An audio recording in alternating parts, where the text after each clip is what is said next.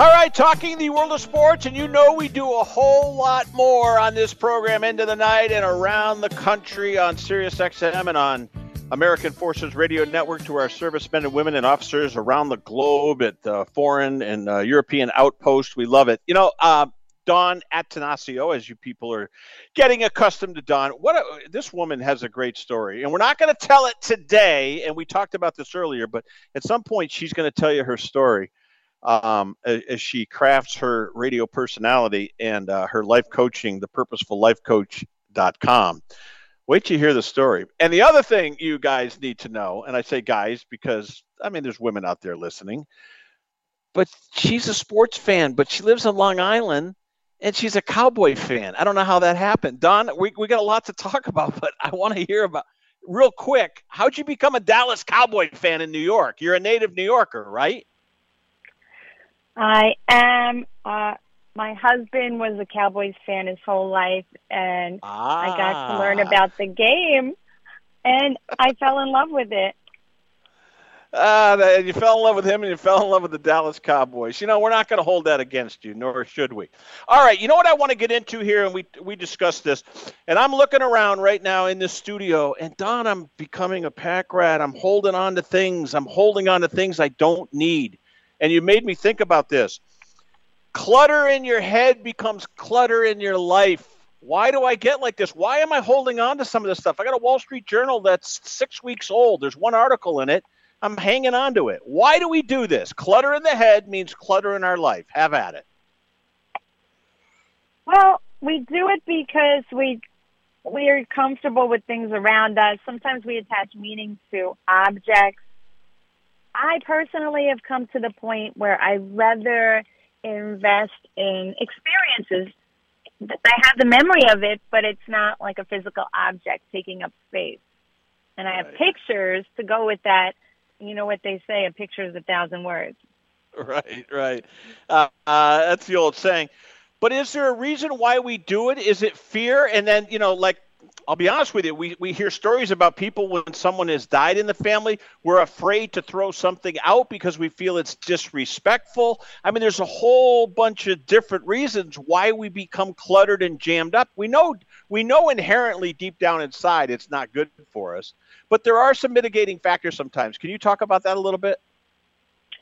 Um, yes, I had that experience a couple of years ago my husband passed away from cancer and you know i didn't i didn't know what to expect with grief. And everyone has to grieve in their own way in their own time and then move toward healing. I was afraid to get rid of any of his belongings and wow. i was afraid to even get rid of medication. I left things as is as if I was freezing time, and in freezing wow. time, I would somehow, you know, keep him there. The memory of like how things were, you know, being the caretaker and other things. And I did feel like it was disrespectful. You know, people have their timelines. Some people wait a month. I took it day by day. For me, most of it was, you know, packed and respectfully given away and things like that. Um, a year later. But when you're holding on to those personal objects in a medicine cabinet, there did come the time where I had to, you know, give it, a, give it, throw it away because it's not going to bring the person back.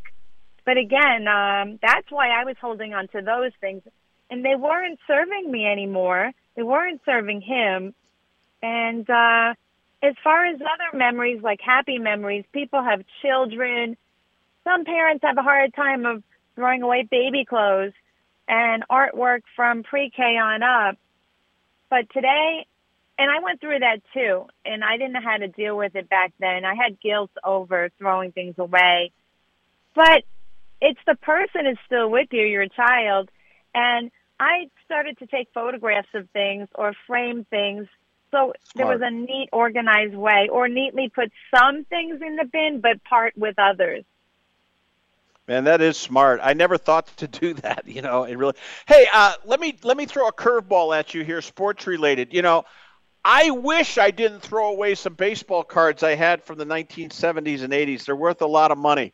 Is that deep down inside a fear that we hold on to things that we're afraid we're going to throw something away that's become valuable? Or, or is that just a justification for not getting rid of things? Do you see the double edged sword there? We're afraid because it might be worth something, and it may be worth to us sentimentally, which you've already spoken to, but sometimes there's a monetary fear there. Or is it just a justification for hanging on? How about that, real quick? Okay. I think if you're a collector and, and there's a possibility of something having value, you know, that's within reason. It's just that when you start saving things that are more in your way and you're just saving it and you probably will never do anything with it. Some people have a fear of letting go. It's just, uh, it's like, I really believe that some people feel comfortable with objects and belongings and collect them and don't want to let go like they want to hang on to friendships and relationships. It's interesting. I'm going to make a bold statement here. We're talking to Dawn Attanasio, the Purposeful Life Coach. You can check her out. Her podcast is on purposefullifecoach.com, and it's also on iHeart and Stitcher and all the places where you get your favorite podcast. And uh, this podcast will be available tonight all right, Dawn, I'm going to make a statement. When I see people on TV, let's just say you were on television doing this radio interview and it was simulcast on television.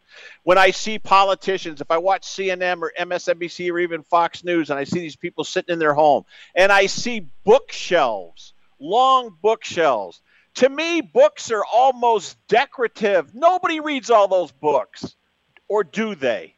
Is it okay to hang on to books because there's a decorative quality to them? well, if it's decorative and it doesn't have that feeling of clutter, if it's not causing chaos in your life, if it's not messy or untidy, then I think that that's okay. It's when the books are useless and they're dusty and they're maybe piled all over the place and they get to get when they become a nuisance and an obstacle and in your way, that's when I would say it's it's different. It's time to look at them and if you're never going to read it again, make a donation. Yeah, there's somebody out there that'll read the book, or you can sell it at a tag sale at the end of your driveway for 50 cents. You know, you really could. You'll have coffee money. All right, I want to get to another thing. Um, I'm not the most organized person in the world, and you know that I've had addiction, and among my addictions was shopping. And here's what would happen um, with me cluttering I would just go buy something new. And that sounds really haughty and really stupid, but it's true. I found out I wasn't alone. A lot of people, if they misplace something in their car, their office, their home, they don't even go look for it. They just go buy it. And that sounds really stupid, but I got to tell you, more than once that's true. And you've run across this. Can you i mean that brings out i mean there's some addiction qualities in this cluttering stuff. And i just explained an element of that. Have at that real quick? Yes. When um, someone goes to shopping to um, and it's compulsive it's just to keep busy and, and fill a void in their life it's emotionally somehow giving them something as opposed to other things. And you know what? Addictions, we know, require, usually require isolation. A lot of people are just shopping and compulsively alone. It, it's just a quick, you know, feel good fix for themselves. They're not necessarily going out healthy shopping, a shopping spree with friends. So that that's the problem. Is usually trying to again feel a void and addiction is always excess. So when you're shopping and you're just almost shopping because it looks nice, but soon, soon forget about the object and put it away. I've seen shows where hoarders just have things and they're in a box. So you're not even like appreciating it, but you, you ordered it, you bought it.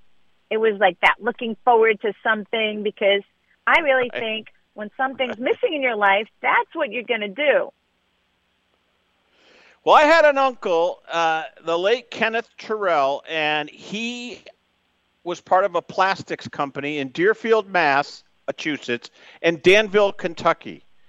Do you know how what he did? He looked at when he was hiring people. He told me this before he passed away a few years ago, and he told me this on the golf course one time. He said, "Here's how I hire people.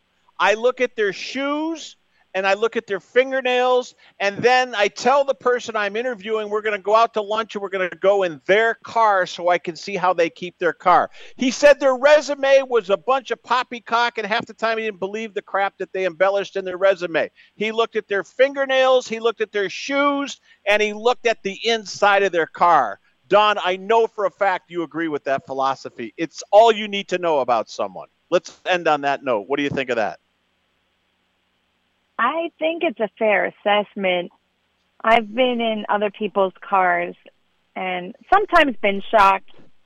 I I I personally feel better walking, you know, entering my car, driving to where I have to go.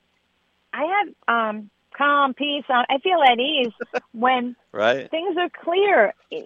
I have a Starbucks cup. If I use it, I do want to get rid of it and I try not to eat in my car or have anything like that.